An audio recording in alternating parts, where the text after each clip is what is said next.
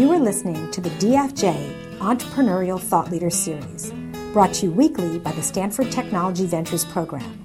You can find podcasts and videos of these lectures online at ecorner.stanford.edu. Uh, how many of you, you know, known or, or uh, an acquaintance with somebody who suffers from arthritis? I mean, in a big way. It's, it's, it's not good, and um, it can be very, very debilitating for loved ones. So, this is something uh, this can be very interesting to hear about, no matter whether you cared about entrepreneurship or not. This is easy to get um, interested in.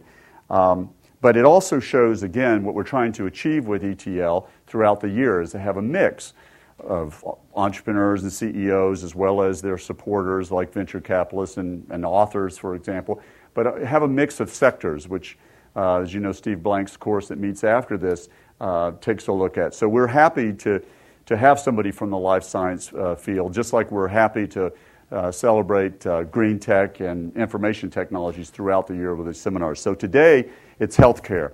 So let's give a big welcome uh, to Bill Hagstrom.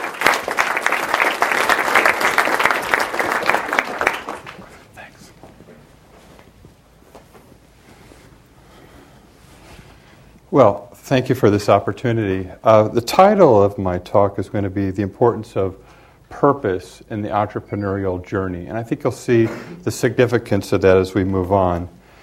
Ten years into my career, I was vice president of a billion dollar division of a six billion dollar company. Our scope included 40,000 products in seven market segments in diagnostics. On the path to this position, we had the opportunity to be involved in multiple product launches, new venture launches, turnaround, and restructuring assignments.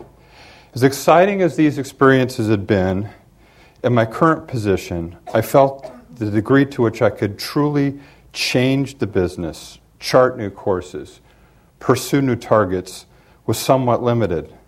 The organization I was in at the time didn't seem to be as interested in breaking through to the next level. I was frustrated. The opportunities I had pursued previously, where we could do the analysis, make the decision, move forward, weren't the same today. With this as a backdrop, I want to take you to a specific meeting, a so called lateral coordination meeting, where the heads of sales and marketing for five or six uh, divisions were all gathered together to talk about their goals, their objectives, places we could go as an organization. And as I was strenuously arguing for a new direction and how we should pursue our competitors in a different fashion, I'll, I'll never forget the break that we took after that um, discussion. A colleague caught me in the hall and said something that would change my life forever. His comment was, Relax, it's only a job, it's not a crusade. And that comment hit me like a ton of bricks. Because to me, if I was going to be investing my life, my time, it better be a crusade. It better not just be a job. Within five minutes, I gathered some of my thoughts and called a friend in the search business. And eight weeks later, I was running my first company as CEO my first experience as an entrepreneur. I want to talk about that experience in a little while, but I want to, to start by saying as you think about your life, your career, that you think about signing on to a worthy crusade, a worthy cause, something that has deep meaning and significance.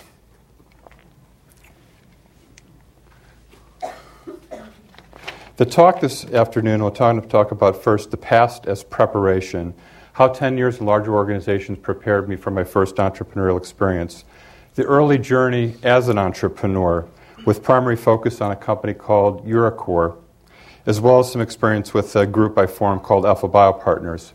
Then I want to talk about what we're doing now, a company called Crescendo Bioscience, which Tom alluded to, and then talk about lessons learned at each stage of the way. Let's begin with the past as, as preparation. I started with a company called Becton Dickinson as a billion dollar diagnostics and medical device company. I had the good fortune of joining a smaller division that had been recently acquired by the corporation. It specialized in the field of uh, electrocardiography. We had EKG carts we'd place in all different sizes and types of institution. And behind that, there was a pull through of, of consumable products, as well as we offer computer interpretation of EKGs. I had the opportunity initially to build a sales administration group to look at order processing, tracking, forecasting capabilities. And with that task behind me, begged for the opportunity to go into the marketing department to work on consumables and supplies. And there, my first really interesting opportunity was to work on something that sounds very simple. It was a patient cable. How does a cable hook up to an EKG instrument and give accurate recordings? Here's what we found. When we went out and worked with techs that interacted with patients, when they put the block on a patient, they immediately flinched because it was cold. So maybe there was an opportunity to do something about that. All the wires came out of one end of the block, but yet they were all going to be placed different parts of the body anatomically. So maybe we could re- realign how that happened. The techs were always dealing with tangled up cords, so maybe something could be done about that. Those kinds of observations, that kind of in, interaction, left a real influence on me as we redesigned things like that cable, and then went to work on things like EKG carts. The company had previously put a really high powered design firm in place. The style was fantastic, but the problem was you had issues like the EKG carts didn't fit between beds in a hospital. Or when you tried to wheel them into an elevator, the wheels got caught because they were too small with the crevice involved. So a lot of time was spent with a white text jacket, meeting with EKG techs all across the country, learning what worked, what didn't work, what they wanted to accomplish. And that led to a real sense of how do you think about new product design? How do you think about innovation? And this was an opportunity that I had at a very early stage in my career, to which I was very grateful. The next was being able to be trained in the Becton Dickinson program, which was focused on strategic management and planning, where we learned a lot about how you analyze markets, how you think about relative competitive position, positioning, and a host, host of other things that would be important. A fantastic early start to the career, thoroughly enjoyed it. But I was recruited next by a company called American Hospital Supply. It's a company that was acquired in 1985, so it doesn't exist today in its current form. But back then, it was an amazing place to start your career. They took young, aggressive talent and trained you extraordinarily well, the best of academic programs. But then you made the decision, you made the call. You had P&L responsibility typically very early in your, your career It was an organization that was growing 30 to 40 percent per year. So it wasn't uncommon that you were in a different position every six months, every 12 months, every 18 months. And it was an environment either people did really well in or they tended to wash out in. But it was the ultimate meritocracy, and it was a great place to uh, invest time. We had an opportunity to launch several lines of what are called hematology analyzers. They do complete blood counts looking at things uh, like red blood cells, white blood cells, etc. Also had opportunities to do some other very interesting things, including working on my first turnaround on the product line level. The company launched a series of instruments. There were $125,000 instruments, sold 75, 25 were on their way back based on performance issues. I was in Boston at the time as a region sales manager, but the company called me and asked if I'd consider coming back to Chicago based on what launch experience we had in the hematology line early on. And it was a really interesting assignment because it afforded us the opportunity to get really close, really fast to issues, or issues that weren't really that clear to start with. There were symptoms, there were vague uh, areas of dissatisfaction. So we looked at every placement in the country all 75. We looked at which ones we would call red, which ones were yellow, and we deployed somebody to visit with every one of those accounts, express our dissatisfaction that they weren't happy with the purchase, try to better understand what were the issues, what were the root causes. And within a period of about two months, we were able to dissect about eight different issues that needed to be remedied really quickly to be able to bring that product line further uh, forward. As it ends up, we kept all but one of those 25 sites and systems, and it was a great experience in communicating, digging deep, uh, reach con- conclusions, but reaching them not too quickly. A few years later, I had a second opportunity to be involved in a turnaround, and this was in that hematology venture where some issues had come to play, and senior management was looking at shutting down the enterprise.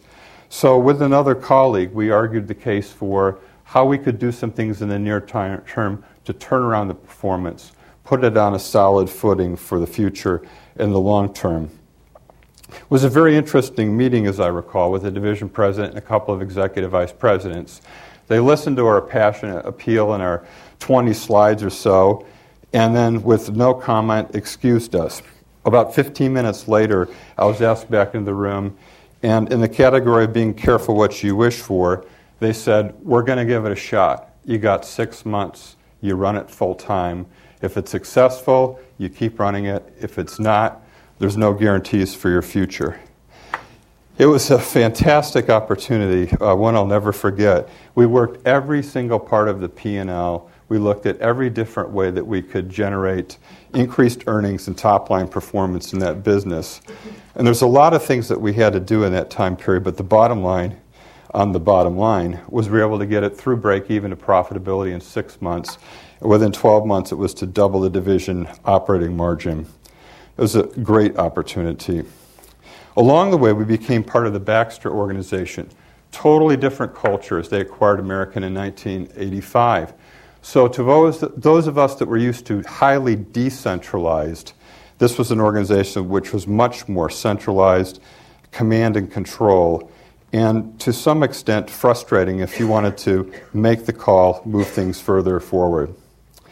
Well, following the experience I had in running that business unit for a couple of years, we had that opportunity to assume that VP of marketing position for the scientific products d- this, uh, division.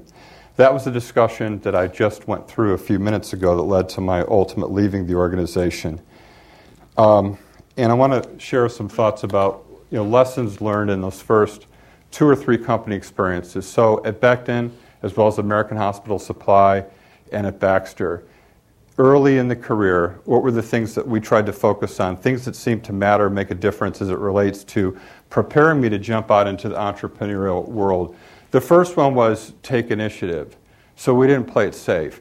Where there were challenges, where there were issues, where there were things that failed, or where people didn't want to pick it up, we loved picking up those kinds of assignments.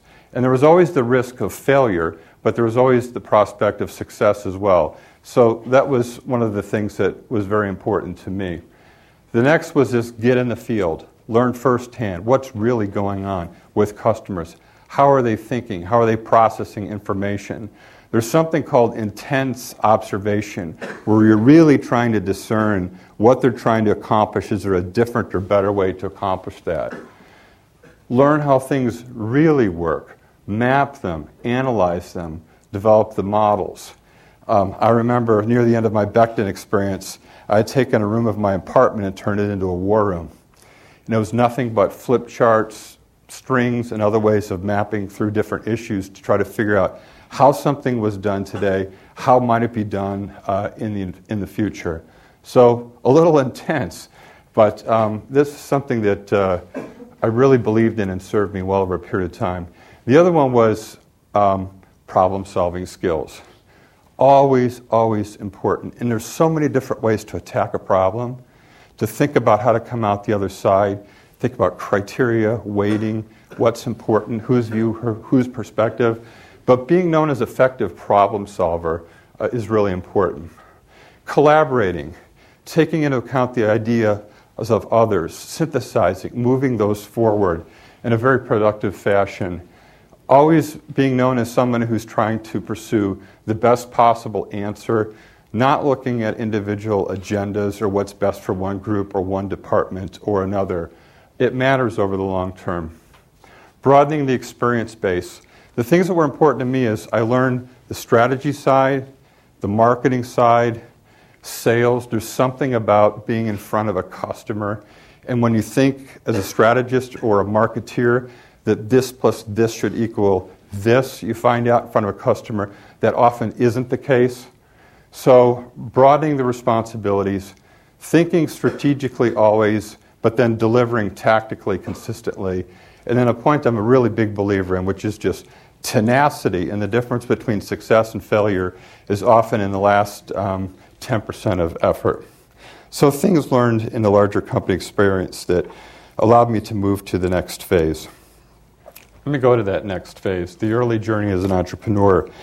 Um, the company UroCor was a venture backed company based on a tech transfer out of the University of Oklahoma. And the goal was that this, this technology would allow physicians to be able to not only detect bladder cancer, but a wide range of cancers.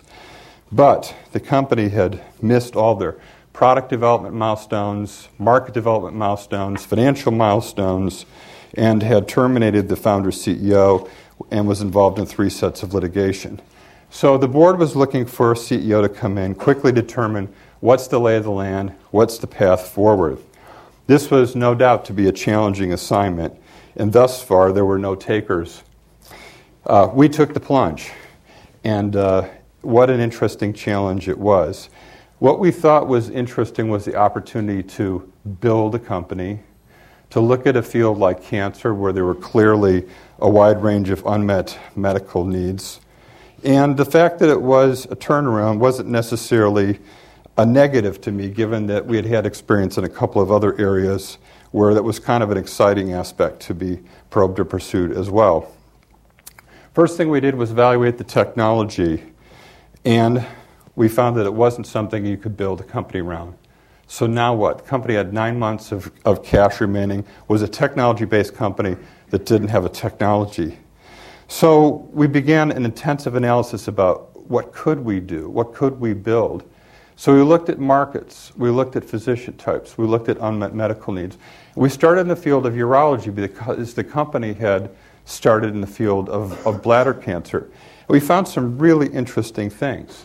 This clinician was trained as a diagnostician and a surgeon and an oncologist. So when you think about certain cancer types, there's continuity of care between a physician and a patient. Next, they had really specific goals at every stage along the way. They wanted to detect cancer, diagnose it, prognose it, stage it, determine if they should perform surgery or deliver therapy, monitor the effect, and then look for long term evidence of, of cure or recurrence. They accessed services from disparate sources. So, to each of those goals I just mentioned, they make it one of those accomplished by going to a local hospital, in another case to a local pathologist, in another case to a regional cytopathologist. And nobody was bringing all this information together. Nobody was focused on delivering levels of service or quality or advanced information that could conceivably be brought forward. It was a finite audience, 7,500 docs, so manageable to access. These docs made their own decision on what services they accessed. Interesting. And we went through a large stack of publications on advancing technology in the field, and we found there were some really interesting things going on in a number of academic medical centers. So here's what we decided.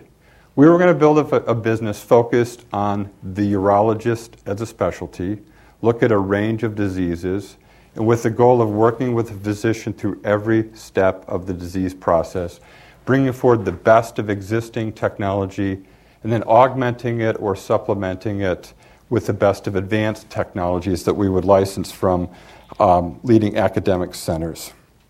Well, that was the strategy, and it got unanimous buy in from our investors as well as the board. So we began the execution phase, recruit a new management team that could execute that vision, build the services platform, build a laboratory at the same time. This took about another six months. While making progress, behind the scenes, litigation was advancing and had unfavorable outcome to the company. So we had a long discussion with the board and our investors, and the consensus was winning strategy, teams in place, first products launched, first customers secured, but very difficult to fund the company to the next level until the question of legal overhang was resolved. We chose to address this collectively via financial reorganization, address the issues, recapitalize the company. Well, this is not without risk. And so we thought about what happens to your customers, what happens to your employees, what happens on a whole range of fronts if you put a company into a Chapter 11 reorganization. So we thought about each of those areas. We put a simultaneous petition of reorganization and plan of organization in place. And then we just worked really, really hard to come out the other end. And in 120 days, we were able to settle all claims, recapitalize the company. We retained 100% of our employee base, and we, in fact, grew our customer base by 30%. We are now on an unencumbered path to grow the business. The phases we next looked at for the company after the turnaround phase was emerging growth and then advanced services platforms. So, for the emerging growth phase, with basic capabilities in place, what we now looked at was how do we deploy ever more reps into the field, get access to more and more physicians? More physicians means access to more patients, and how do we drive more products in? So it's really executing against the growth model for the company. And then in the area of advanced platforms, we really, really wanted to make a difference with patient outcomes. So one of the projects we pursued was something we affectionately called the scroll. It was a diagram of the disease, like prostate cancer. We looked at how it unfolded over a period of years. What were all the branching points? What were the decision nodes? And then we looked at what was important to a patient through that process, what was important to a physician, what was important to a payer. And it was by each stage from initial detection all the way through ultimately what might happen to a prostate cancer patient. And we focused on that document month after month after month as we built the company. Where can we innovate? Where can we add new products? Where can we add services that would be of value to our customer base? We complemented that process with a program where twice a year, every manager, every member of the senior and middle management team would spend a day with customers. It was a great experience, and we spent the time looking at what were we doing currently, um, what was our business relationship like, what could we do additionally that would be of value to clients. And the day coming back and the thinking through further what were next steps and what we could do were profound.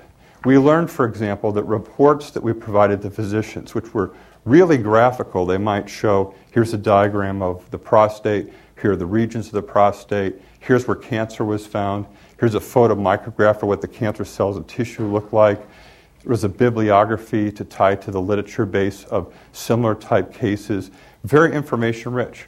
Well, they were sharing those reports with their patients.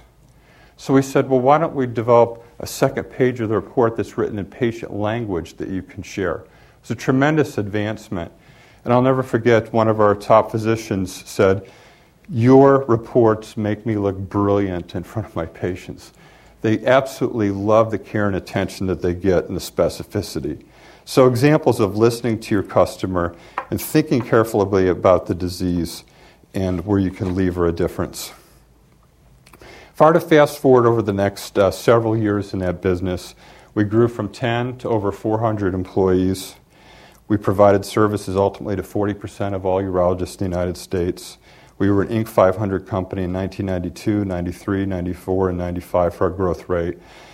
And we transitioned from four rounds of private capital to public company in 1996. Great learning experience. Absolutely loved it. Incredible journey. But I thought I would do that for maybe five years. Five years becomes six years, becomes seven years, becomes maybe close to eight years. I had the feeling that I wanted to do something new, something different. And there was also this constant assessing of one's skills, their contribution, what impact they could have on the organization. There is something very distinct in the context of company life cycles, and where are you in that overall process? And as the business grew through $50 million, and there was a lot of focus on systems, processes, controls versus some of the things that I was much more interested in. There's this great article in Inc. magazine that caught my attention from a serial entrepreneur, and it said, There comes a time when you realize the business needs something you can't give it. At the same time, you need something the business can't give you. Maybe it's that energy. Maybe it's what it was like at the time of the startup. But in any event, to me, it spoke loudly to I want to be transitioning on to the next thing. That meant putting a plan into place such that within 12 or so months, I could leave, I could move on. And so exactly 10 years to the day, of when I walked through the door of my first entrepreneurial experience, I announced I was leaving. And reflecting back on that company experience for 10 years, there's a lot of things to think back on. There's a lot of things to maybe be proud of, but I think the things that were most impactful were we believe we help transform a field by providing more insightful tools and capabilities to physicians to improve patient outcomes. And as a result of that, there may be patients alive today that wouldn't otherwise be. And to me, this was a cause, this was a crusade we're signing on to. So let me pick, take a couple minutes to talk about things learned in that first 10 years uh, as an entrepreneur. So there are things we learn in big companies, and you'll see really different things when we talk about this slide, and you'll see really different things when I get to my third slide later. It's this integration of the strategy, how it ties to a business model, the efficiency of the business model, what your growth metrics are in financials. They've got to be ultimately extraordinarily integrated and all work together to spell success. There's great complexity in these fields where you've got clinical or medical dimensions and considerations with advanced scientific insight, biology, let's say, at work in patients, and then a wide range of technical dimensions that come into play. And it's especially uh, critical for the CEO to understand what are these concepts and how these concepts integrate. You can't just delegate these things. You've got to have a pretty good understanding at your level. There's this extreme need for multitasking. Unlike anything I saw in the larger company experience, I've got my big three, four, five priorities for the year, maybe, in a big company and a staff of 80 people. So here we're a group of eight to 10 people, and there's an amazing range of things that have to be happening. And if any one of those fall down, it might mean death of the company. And at the same time, there's very limited margin for error. So you've got to be right on almost all the decisions that you make, particularly when you were really under the gun, as we were 60 days to find whether there's a business here where we should shut down because the technology didn't get us there. The importance of culture, focus on patients is something really, really important. There's all kinds of things you can try to gear people towards. And they can range from we're going to build a company, we're going to take it public, and people are going to make a lot of money. To me, that doesn't cut it. The fact that we're going to build a company that's going to change a field and we're going to improve patient outcomes and survival, that's something to sign on to. And in fact, um, I recall that the deciding factor for me in hiring the chief medical officer I did was this was a person who lost his father and his mother to cancer. So it was personal, it mattered to him. We had a lot of people like that. Power of team interactions, collaborative impact, removing barriers along the way. There's this great exercise we did one time. We had about 20 of us sitting around a room, and each of us were given 21 questions to solve or problems to solve. Nobody got more than 10 or 12 right. We then broke into teams. No one team got more than 18 right. Wasn't until we all got together that we got 21 right. These were some of the brightest people MDs, PhDs, MBAs, and otherwise. But unless we let our barriers down and really worked together collectively, we wouldn't get as far as we could. Leadership needs to be acted out and not just talked about. And this was a lesson I learned really after the fact. We went through those dark times of putting a company through a financial reorganization, and I commented that not a single person left in that period. I didn't know till later when somebody told me, because you were confident, because you didn't waver, we didn't leave. So that was something you, you had to act on because you really, really believed it. It wasn't something you could just talk about. The importance of vision for the long term balanced with deliverables. Uh, this was something I had to learn on more than one occasion. I love vision in the strategy side of things. And, and, and if you don't have a vision, you don't really have a future. But if you don't deliver in the near term, you never get a chance to live out the vision. And then this understanding of company life cycles.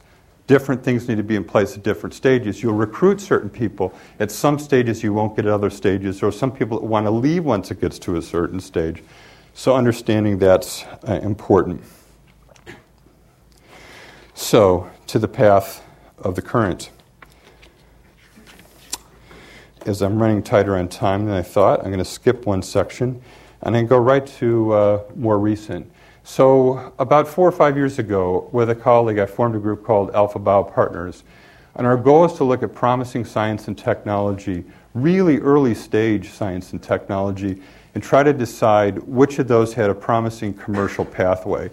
We would do a really large body of work. We would look at markets, we'd look at existing products, we'd look at technology waves, we would look at additional proof of concept studies that were necessary. If it was a, a drug, what kind of studies would be required to get it to an IND stage, what kind of clinical trials would be required.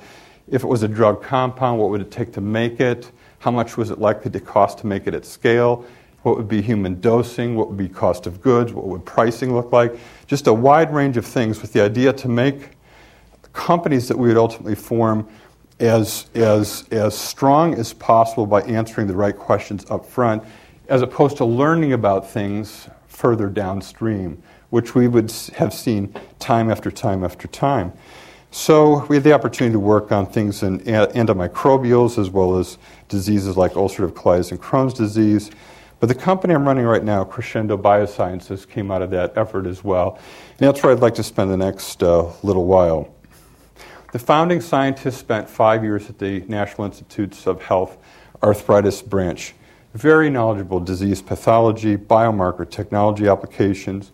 Was at the Oklahoma Medical Research Foundation, which is a powerhouse in autoimmunity, when we met. Mike was passionate about his desire to transform that knowledge, that insight, those biomarker insights into products that would make a difference with patients. And for him, it was personal. Mike's an autoimmune patient from an autoimmune family. So what we do matters. So success is measured a little bit differently. So again, when I would think about what was something I'd be willing to sign on to that really would make a difference, Mike's approach, Mike's commitment mattered to me. After about 12 months of work, this kind of exhausted process that I went through, uh, we showed the company to three VCs here in the Bay Area, and we're pleased that three of them liked the deal and worked the deal. And while all three were working the deal, uh, Mohr Davidow, our MDV, was really fast. First meeting the term sheet in eight weeks, great negotiation on the terms. Uh, the only two that were uh, particularly interesting uh, to talk about were that I would do this full time and we would put the company here in the Bay Area. So those were kind of interesting considerations, but I loved the opportunity, and the more I kept looking at the opportunity, peeling through it, the market, the opportunity, the unmet need, uh, the more we, we really, really wanted to be involved. And the fact that uh, Mike would be a key part of that as well on the science side uh, was a real positive. So we closed the Series A in early 2007. Uh, Mid 2008, we closed Series B, and that was led by Kleiner Perkins. So great, couple of investors, both really experienced in molecular diagnostics and personalized medicine, which is the field that we're in. So I'd like to uh, talk you through a few points of what we're up to. These are some things that uh, Anurag and others had an opportunity to see when they came by the company. So we'd be considered in the field of molecular diagnostics.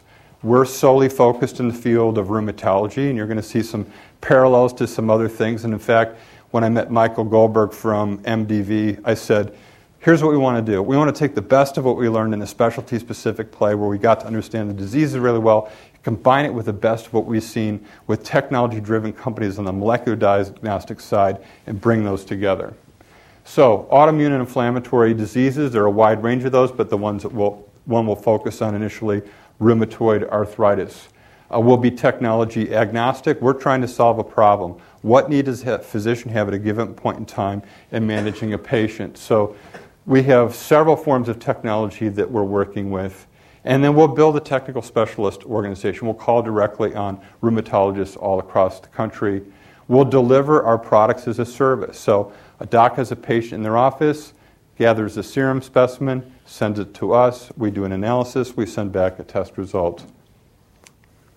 So the area that we focus on, rheumatoid arthritis. 500 individuals per day are given a diagnosis of RA. There's 1.4 million patients with this disease. This isn't regular arthritis, this is rheumatoid arthritis. It's an autoimmune disease, the body's attacking itself. It's a disease marked by systemic, long standing inflammation with accompanying damage. and most frequently erosions that lead to structural damage um, and disability. Four out of five patients 10 years after diagnosis of RA are out of the workforce. It affects a population that's uh, 75% female, and average age of onset is 47. And there are significant uh, comorbidities, uh, cardiovascular disease, and complications, among others. So, to that opportunity, what are the tools? Well, they're pretty terrible. They're nonspecific. Uh, they don't provide insight as to what's happening with the biology. They're really more based on signs and symptoms. And a physician really wants to know what's happening with that inflammation. Is the patient heading towards clinical remission? What's happening with erosions and joint space narrowing? Is that patient heading towards radiographic remission? And because the tools are so insensitive and inadequate, you get back to this uh, age old statement you cannot manage that which you cannot measure. So, what's our solution? We want to transform the field by turning the lights on at the individual patient level to reveal their underlying disease biology. And we'll do that by integrating a large number of biomarkers with algorithms that tell a physician more of what's going on with the patient. It's clear that in a disease as complex as this, one biomarker, two biomarkers, whatever, won't provide the answer. And as we do that, we can deliver quantitative, objective, reproducible tools and tell a physician more what's going with disease activity, trajectory, erosions, etc.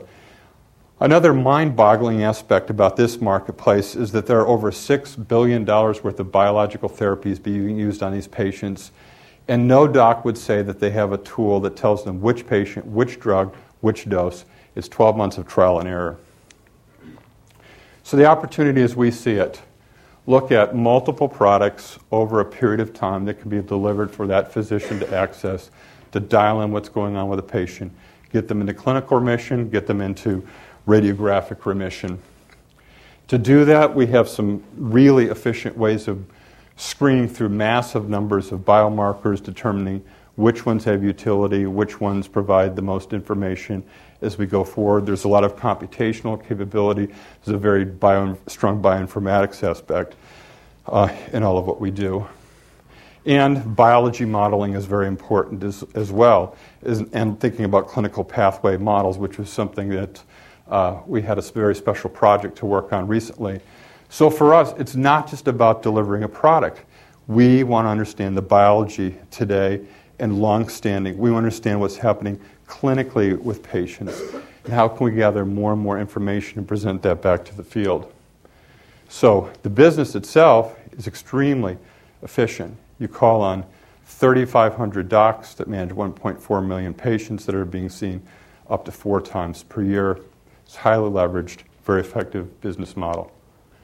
So that's a little bit about what we're doing at Crescendo Bioscience uh, today.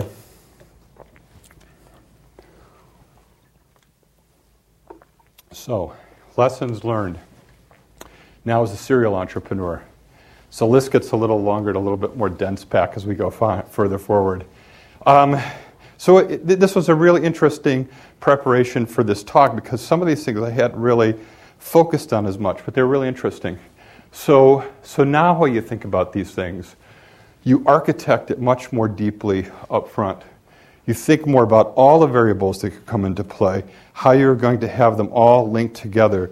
This market to model to financial to capital formation to capital efficiency. There's a lot more thinking you do before you actually start acting or executing. And you think about how can that model be even tighter, even more efficient as you move further forward. And you think about risk a lot risk is a good thing to think about. A lot of people have the perception that entrepreneurship is all about taking risk. In actuality, it's about how to minimize the risk. You do that by thinking ahead, having really smart people, um, going through your work two or three times. So it's looking at risk early, where it's going to come up midstream, where it's going to come up late, redundancy, reflexive pathways, uh, etc. Really, really important. Um, and the culture still patient, still focused on the patient. The patient matters, the physician matters. That's what we're really here for. And then thinking in terms of excellence. Uh, we did a, a, survey on our culture recently, and there's a great statement somebody made. It said, everybody in this company thinks like a scientist, even if they're not. We have people in a commercial group, advanced statistical analysis, and how they think about market penetration models, and so many other parts of the organization I could go on. But it's thinking about the best techniques, the best approaches that can be brought to bear. Collaboration, best idea, uh, bias towards uh, new approaches and innovation. And then, even more, the focus on talent A, A plus talent. Who's been through the drill before? And I really like the one of who's lived through new paradigms. When we're dealing in the field of medicine, when you're trying to change physician behavior or doing something different, it's great to do that with people that have been through one paradigm, two paradigms, three paradigms, because this is where companies oftentimes fail. The other thing is we think much more now about not just the top level of the organization, but two levels and depth and breadth being really well addressed as early as, as possible. Uh, leadership that's more based on direction and empowerment. So there's different leadership models, so-called level four, level five, servant leadership, transformational leadership. So I, think about those things differently now than I did back when I was just trying to fight my way to live another day in building a company like UroCor where it looked like there might not even be a tomorrow. So thinking about leadership differently. Programs, they're broader with greater impact in multiple ways. So you architect it more, you muscle build it more with more talent, and then your programs are stouter by way of what you're advancing simultaneously so that you have greater impact, you have multiple waves right behind it. And then not just being able to synthesize, as I described before, clinically, scientifically, technically, at all levels of the organization, but it's building a, a, cadre of experts, three, five, seven, or more, in each area that's going to be important to you. And the last thing, it seems pretty obvious, but building enough time to think, to reflect, uh, to not have things moving so quickly that you're missing important opportunities as they're moving forward. So, a full talk, a long talk.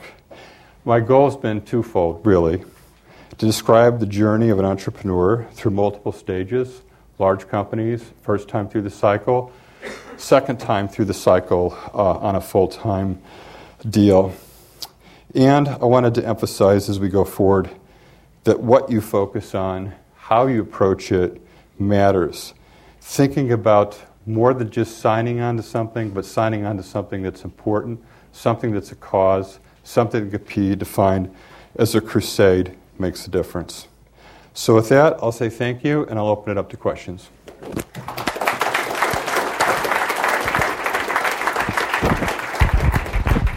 So, William, thank you uh, uh, for coming. And uh, as uh, some of you know, I'm Steve Blank. Um, I teach the MS&E 278 class, The Spirit of Entrepreneurship, that uh, surrounds uh, the ETL lectures. And uh, our class uh, gets to ask the first couple of questions, and we're lucky today to also have William uh, is going to be able to join us in our classroom as well.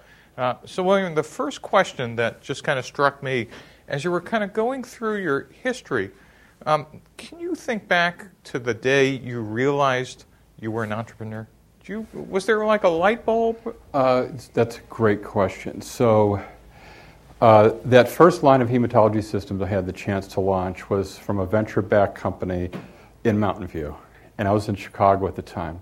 And the interacting with the management team and just the rush of what was going on there and the pace and the intensity, uh, I was definitely intrigued. So, was it an endorphin activity? It uh, it's, it's hard to fully describe, but endorphin was certainly part of it as well. I, I just love the making things happen, making them happen quickly, and a really efficient process.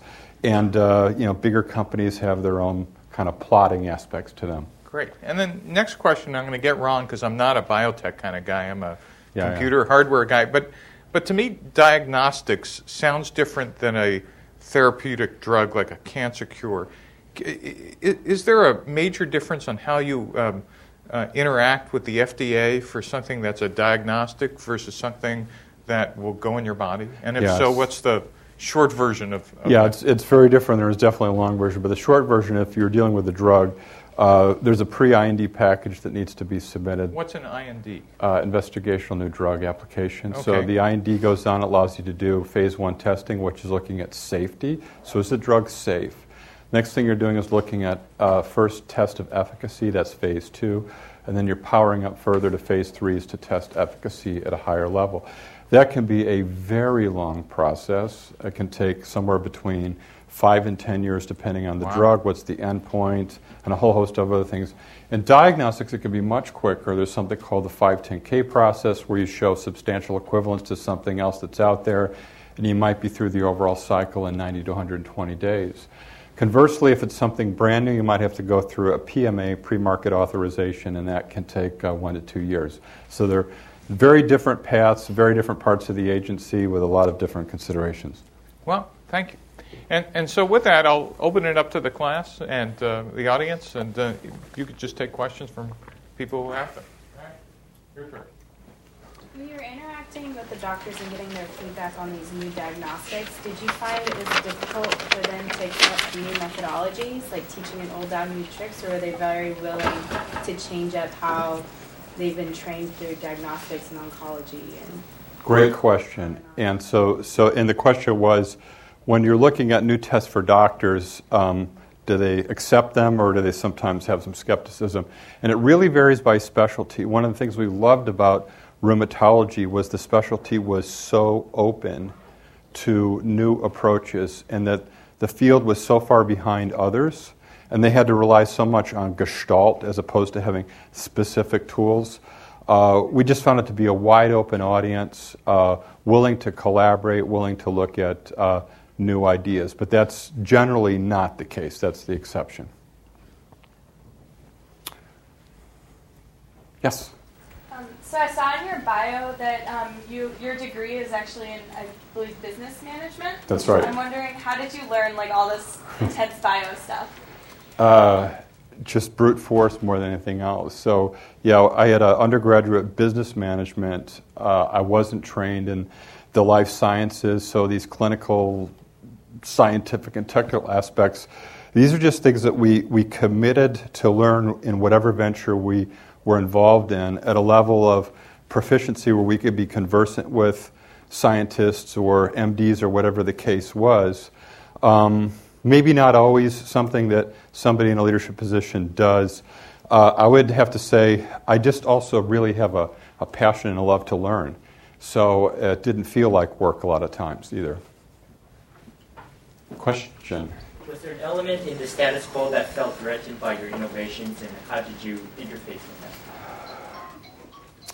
You know, I, so, the, so the question is uh, are, are some threatened by innovations? And it, and it really depends. I think that's it's an important part of, of, of uh, trying to understand what somebody's trying to accomplish and what can you do uh, for them that takes them a little further down the path. For example, in this rheumatology venture, we, we noted that uh, they were going through these really thick folders. There's, these are patients they've seen many times, and they're, you can kind of see them visually trying to construct different data points in a particular order to get a complete picture. And so, if you said to them, Would you like a report that characterizes everything that's happened up to now and everything that's going on right now, etc., you'd probably get a wow, that's great based on if you can show how you're trying to maybe solve a problem. If you pushed something on them like a, a uh, healthcare medical record from, from the perspective of they do the work to get the benefit, you probably have a very different response. So I also try to find ways where you can help them accomplish something in a way that's painless uh, and, and might add another twist or two on top of uh, even what they were thinking about. Yeah, the previous question about learning the field, do you have any advice for those seeking to get into healthcare business? And like, moreover, how do you how do you learn what to do better than the actual doctors themselves? Yeah, so how do, the question is for those that want to get into the medical field, how do you learn it? And also, how do you learn to do things better than the doctor themselves? That one's a really tricky one. So let me tell you some of what, what we did. So we, we, we first framed rheumatoid arthritis out clinically. We, we constructed kind of this care and medical practice model with, with experts in what's called meta extraction from the literature. And then we, we talked to docs about You know, when you have a patient right here, you know, what are you doing? What are you thinking? What tools do you have? How, how do you feel that, that that needs being satisfied? Do you feel really confident? When you hear things from them like, I need a tool to give me confidence to do such and such, or I need a test to allow me to convince a patient we need to take a particular course of action, you know you're kind of onto something. So, so we do the one on ones to try to tease these things out. We'll characterize them a little bit further. Maybe then we'll do focus groups 10, 15 uh, physicians in a room. We'll, we'll boil it down a little bit further, tighten it up. And then we might do quantitative market research, so conjoint analysis. So, so we, we define certain product attributes, degree of satisfaction, and we try to really nail how you would need to build a product and deliver it to them, and test it to see if that's something that they would adopt and adopt in what kinds of patients. So it's a, a variety of steps that one would take. Yes? I was curious with a specific diagnostic tool, how does it sort of plug into the cost equation? I mean, I know obviously it's going to give a lot more information and a lot more and I mean, I guess that could lead into some cost, but I was curious how this plays out. Is this going to be an added cost, or is it going to allow you to sort of, with doctors, to offset by like not uh, doing unnecessary? It's, it's really important to look at. Uh, so the question is, are costs additive, or how do you look at that in the healthcare system? If I kind of paraphrase it, so that's really, really important. So some of the things that we looked at were. If you have a patient that's relatively in control at the end of a 24 month time period, and in this disease, 24 months can really help set the trajectory for the long term. Uh, a patient that's in control might cost the system only a few thousand dollars per year, longer term. Patient that's not in control, 20, 25, 30,000 plus. So to the extent that you can show that you can move percentage of patients towards control versus lack of control, and then you run some cost effectiveness uh, calculations uh, you can get there. But we, we do a bit of work on modeling health economics as well as uh, surveying payers for their thoughts and views. It's also interesting in rheumatology that drug cost has gone from zero basically in 2000 to six billion currently, uh, and they're struggling with that. So, which patients really need which drug, which dose, et cetera, it's something they're, they're very desirous of better solutions for. Yes. Um, so there's lots of different types of entrepreneurs, like both in what they do and what kind of person they are. Absolutely. So, um, what specifically did you do when you were first starting out your companies, and how would you characterize yourself as a leader? Um, so, how did I get up to speed as an entrepreneur? And how I think of myself as a, as a leader. So, how do I think of myself? There are, there are a number of ways that you can better understand your strengths and your skills. And I, and I would have liked to have covered that, and I did. So there are these things like Myers Briggs. So I study Myers Briggs, and so uh, I'm more of an INTP. So I'm fairly intense. Uh, I'm more analytical. I'm more uh, inward. I love to think about a wide range of different possibilities. That's part of my makeup. Uh, you can do something called Strengths Finders, and so there uh, I would test high in vision, strategy, analysis, innovation, and deliberation. So there's a series of things you can do, but it's really important to know yourself because you, you can't force a style that doesn't work for you. And there is no one size fits all.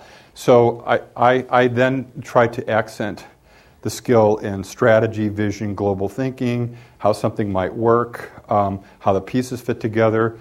Uh, I also am told I'm reasonably good at building teams, so I try to focus on building teams with the best possible talent I can, and now it's set set direction and empower them and make sure that they have all what they need to be as successful as possible and course correct uh, where necessary.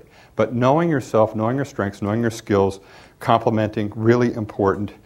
I would say it's not just your strengths, it's your passion. There's some things you will just love. I love innovation. So if, if I'm not given a chance to innovate every now and again, I'm, I'm not going to be as happy. Uh, there was also that uh, part of Marcus Buckingham's uh, work that talks about um, knowing your strengths and how do you live, how do you look at time blocks, and how much of the time are actually living to what you're really good at. And I guess the last thing I'd say is that at a certain point you realize that I may never be good in a particular area, and I could try to keep getting better there, but I might be better off just saying, I need a person that can do that really well because that's their strength, so I can just focus on what I'm best at. Yes? So following up on the question about leadership, you mentioned something like, uh, in your third uh, you know, point, you said uh, leadership based on direction and empowerment. What do you mean by empowerment? Yeah, so early on, I used to get really, really down into the details of things. And, and so, how does this work, this program, this detail, how's it going to work, etc. Uh, and now I'll be more focused on finding somebody that's, that's as strong or stronger in some of those areas. Uh, for example, I have a head of commercial that's absolutely fantastic. So, the best thing I can do with Ted is give him you know, my best thoughts and my experiences as I've seen him and let him synthesize that and integrate it with you know, his strengths, his skills, and his experiences. So, so that's an example. And if you, can, if you can build a team where you've got a number of those kinds of individuals, you're really going to be moving fast. Uh, let's take one more question. Last question. You talk about, uh, a lot about talent. How easy was it for like a business just turning around or a small business to find talent, recruit talent, and how did you overcome these difficulties? So the part I, I, I, didn't mention was that the company we built in urology was located in Oklahoma. So I have a, a whole talk kind of on building businesses in a region with no industry specific uh, infrastructure, and it's really tough. So we had to ultimately bring in 20 MDs, PhDs, and members of the senior management team, recruited one at a time with you know, relocation, recruiting dollars so it was really difficult. Uh, where, and, and compounding that was uh, that there was a turnaround.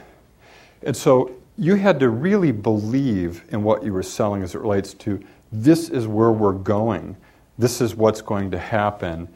And people will assess whether you're really there or not. And they're going to factor the decision based on that. Uh, so your conviction, your passion, your ability to credibly tell the story is important. That's not to say you don't explain the risks, because you got to explain the risks to people too. They got to be eyes wide open. So, so William, thank you very much.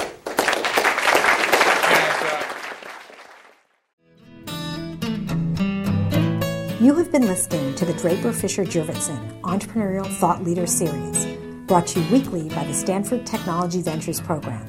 You can find additional podcasts and videos of these lectures online at ecorner.stanford.edu.